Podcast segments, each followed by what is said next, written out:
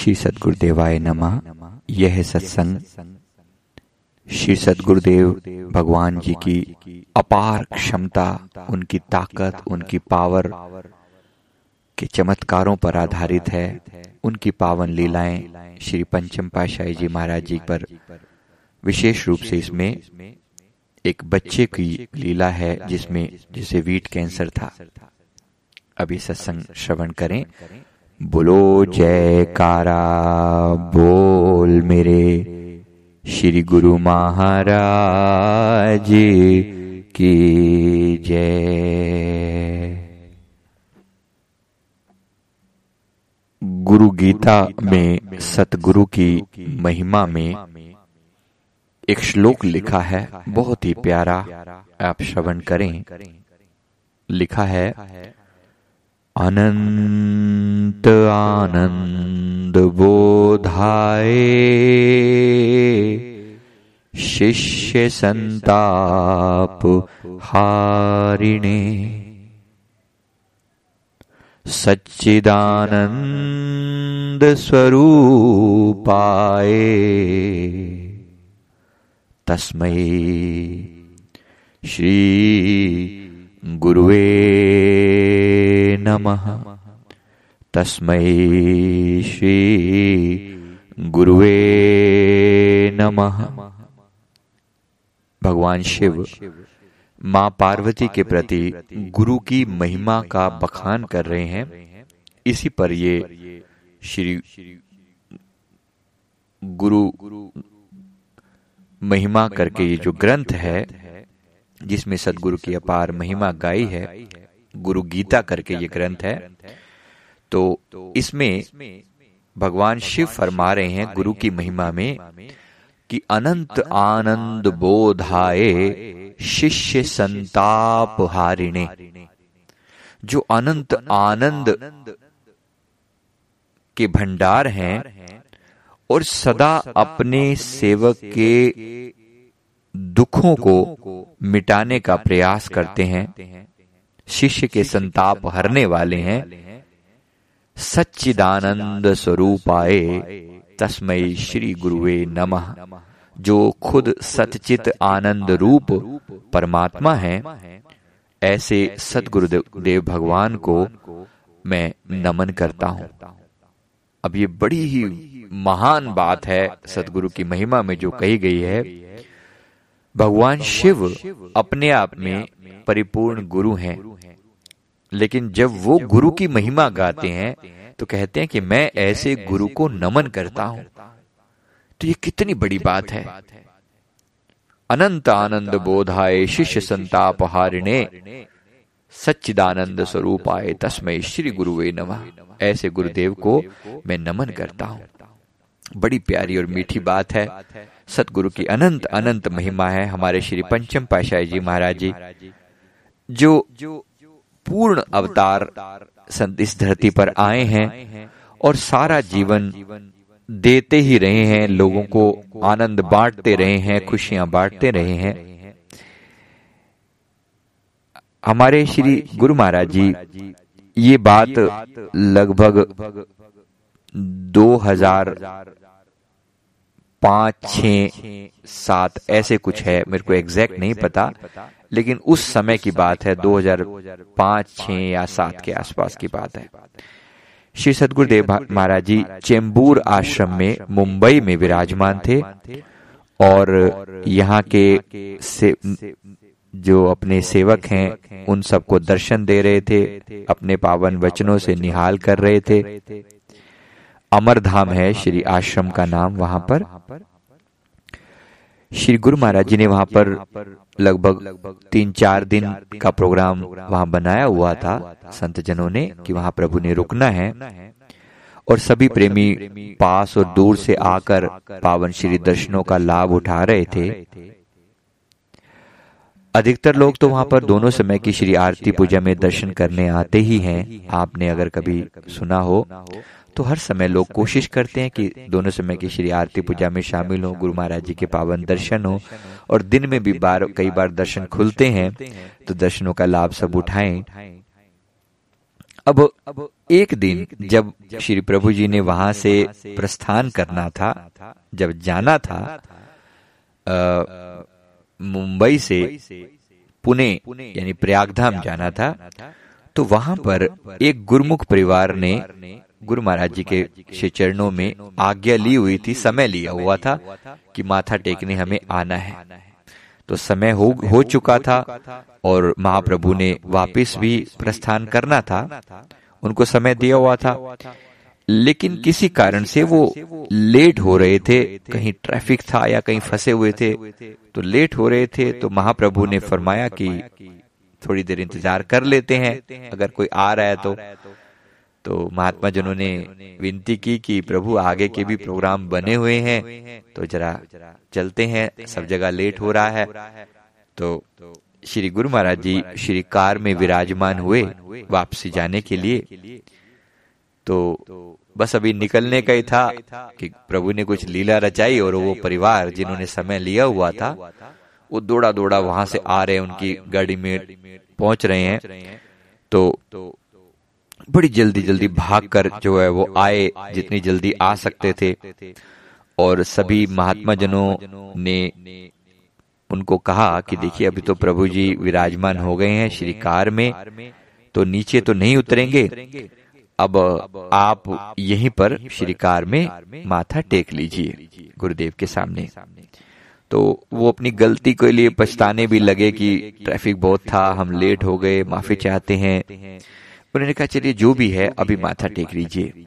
महाप्रभु विराजमान है श्री कार में। अब उनके साथ एक बच्चा लेकर आए थे वो, जिस बच्चे को वीट कैंसर था। वीट कैंसर, आप जानते हैं, एक अनाज का दाना भी अगर अंदर चला जाए तो बहुत ज़्यादा तबीयत खराब हो जाती है। वो लेकर आए थे उस बच्चे को पाँच छह साल का बच्चा था। और उनको आशीर्वाद दिलवाना था, और भी उन्होंने जो भी प्रार्थना करनी थी वो की। सभी ने एक एक करके माथा टेका और फिर उस बच्चे को गुरु महाराज जी के आगे किया और प्रार्थना कही कि प्रभु, ये एक बच्चा है, उसके बारे में कोई भी बात उन्होंने अभी कही नहीं। प्रभु ने उस बच्चे को अपनी गोद में बिठा लिया। वो इतना कोई लक्की बच्चा था इतनी उसके ऊपर महाराज जी की अपार दया थी रहमत थी। और घट घट के अंतर की जानने वाले सतगुरु सब जानते हैं कहाँ पर क्या है? अब इन्होंने कुछ भी नहीं बोला सिर्फ़ प्रार्थना आँखों से आँसू बह रहे हैं क्योंकि डॉक्टर ने बताया कि इस बच्चे के उम्र का कुछ भरोसा नहीं कि जहाँ इसने वीट खा लिया वहाँ खेल खत्म हो सकता है। कुछ भी गड़बड़ हो सकती है कैंसर है वीट कैंसर। तो बड़े चिंतित थे अब महाप्रभु ने जैसे ही ये बच्चा इनके गोद में आया सतगुरु परम कृपाल है, कुल मालिक परमात्मा है पर ब्रह्म है। अगर वो कुछ काम कर रहे हैं तो उनके सामने तो कोई ठहर नहीं सकता ना। उनके सामने किसकी चल सकती है? उनके सामने काल की भी क्या मजाल। सबको अपने नियम बदलने पड़ते हैं, जब सतगुरु अपनी पर आ जाए तो। महाप्रभु दया के मोज, दया के रूप में आए। इस बच्चे को जब अपनी गोद में बिठाया तो सहजी गुरु महाराज जी के वचन हुए कि आटे वाले बिस्किट हैं हमारे पास। तो उन्होंने कहा कि महाराज जी आटे की बिस्किट तो नहीं है। तो उन्होंने कहा कि ऊपर हमारी रूम में ऐसे ऐसे उस जगह पर आटे के बिस्किट रखे हैं। तो जाकर वो बिस्किट ले आओ। माँ बाप के तो चेहरे उतर गए। उन्होंने तुरंत प्रार्थना करी प्रभु इस बच्चे को वीट कैंसर है और इसने एक दाना भी अन्न का इस वीट का इसके मुँह में चला गया तो ये इसकी तबीयत बिगड़ जाएगी और बुरी तरह से हालत खराब हो जाएगी। महाप्रभु ने फरमाया, सानू पता नहीं। चुप करो। चुप करो अब जब सतगुरु अपने पर आ गए हैं, दयाल अगर बख्शने पर आ गए तो फिर हो जो मर्ज़ी बीमारी, उनके सामने क्या ठहर सकता है? महाप्रभु ने फरमाया, लेके आओ आटे के बिस्किट। आटे के बिस्किट लाए गए। और श्री सदगुरुदेव भगवान जी ने अपने कर कमलों में गोद में बिठा रखा था। धन धन उस बच्चे के भाग उसे गोद में बिठाया और महाप्रभु अपने कर कमलों से बिस्किट निकाल निकाल कर उस बच्चे के मुँह में डाल रहे हैं। कोई आठ बिस्किट महाप्रभु ने अपने कर कमलों से उस बच्चे के मुँह में डाले और बच्चा खा रहा है। बड़े प्यार से वो बच्चा खा रहा है। नहीं तो इतनी हालत थी उसकी कि बस अन्न का दाना गया और थोड़ा सा अंदर जाते ही उसको तबीयत बिगड़नी शुरू हो जाती थी। आठ बिस्किट बच्चे ने उसी समय प्रभु के कर कमलों से खाए और दो बिस्किट जो है उसके मम्मी और पापा को एक एक बिस्किट उनको पकड़ाया और श्री गुरु महाराज ने फरमाया अब यहीं से जाओ और डॉक्टरों से चेकिंग करवा के अपनी तसल्ली कर लो। ये बख्शा गया है। इसे बख्श दिया गया है। माफ़ कर दिया गया है। उनके माता पिता ने वहीं गुरु महाराज जी के आगे दंडवत प्रणाम कर दी। गाड़ी के आगे ही कि प्रभु कितनी दया करी है आपने कितनी दया करी है। बच्चे पर प्रभु दयाल हो गए। बख्श दिया माफ़ कर दिया। अगर काल के नियमों को देखें या साइंस को देखें या आम संसारी भाषा में कहें तो ये बिल्कुल एक तरीके से सब मामला खत्म ही था। इस बच्चे ने तो मर ही जाना था। लेकिन अब दयाल ने जब अपनी अपनी रहमत बरसाई तो हर बात के लिए क्षमा कर दिया, माफ़ कर दिया। देने पर आए सदगुरु तो उनके सामने सारी चीज़ें फीकी हो जाती हैं। प्रभु के पास सारी सत्ता है। वो खुद सचित आनंद परमात्मा है। जो करने लगे उनके सामने कुछ ठहर नहीं सकता, कुछ भी टिक नहीं सकता। तो गुरुदेव की अपार दया है। उन्होंने रहमत करी, इस बच्चे को खूब आशीर्वाद दिया, माँ बाप को आशीर्वाद दिया और बड़े प्रभु मुस्कुराते हुए फिर वहाँ से चल दिए। और ऑफ़ कोर्स बाद में सब ठीक हो ही जाना था उन्होंने चेकिंग वेकिंग कराई देखा। हैरान दे उनके लिए तो हैरान कर देने वाली बात थी और डॉक्टरों के लिए भी हैरान कर देने वाली बात थी जिस बच्चे को वीट कैंसर वो ठीक कैसे हो सकता है। उनको फिर पूरी उन्होंने लीला बताई उन्होंने कहा कि जो काम जो है दवा नहीं कर सकती वो दुआ से होता है मेरे मुर्शिद की रहमत से होता है। ठीक है। जब जो काम दवा भी कर ना सके वो काम दुआ से होता है जो काम दवा भी कर ना सके, वो काम दुआ से होता है। सदगुरु की ऐसी रहमत है उनकी दुआओं से, उनकी रहमत से, उनके आशीर्वाद से वो काम हो जाता है।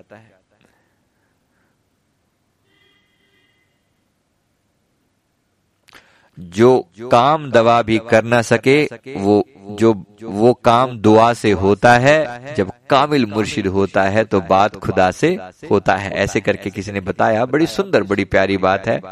और बड़ा खूबसूरत शेर है ये। जो बात जो बात दवा से हो न सके वो बात दुआ से होती है। जब कामिल मुर्शिद मिलता है तो बात खुदा से होती है। ये सतगुरु की अपार दया है। बच्चे का वीट कैंसर उन्होंने एक कुछ ही देर के अंदर वो मिटा दिया। और सदा सदा के लिए इस बच्चे को सुखी कर दिया उसके जी उसको एक तरीके से जीवन दान दे दिया।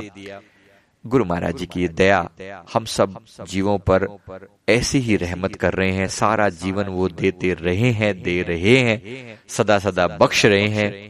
बस एक सेवक का फ़र्ज़ क्या बन जाता है कि वो अपने आप को गुरु के चरणों में कुर्बान कर दे। मिटा दे। अपनी हस्ती को उनके चरणों में पूरी तरह से नेस्त नाबूद कर दे और उनके नियमों का पालन करे। जो पाँच नियम सदगुरु ने हमारे कल्याण के लिए बनाए हैं, उन नियमों का पालन करे। श्री आरती पूजा, सेवा, सत्संग सिमरण और ध्यान, श्रद्धा सहित जो नित करे, निश्चय हो कल्याण, निश्चय हो कल्याण। बोलो जय कारा बोल मेरे। श्री गुरु महाराज की जय।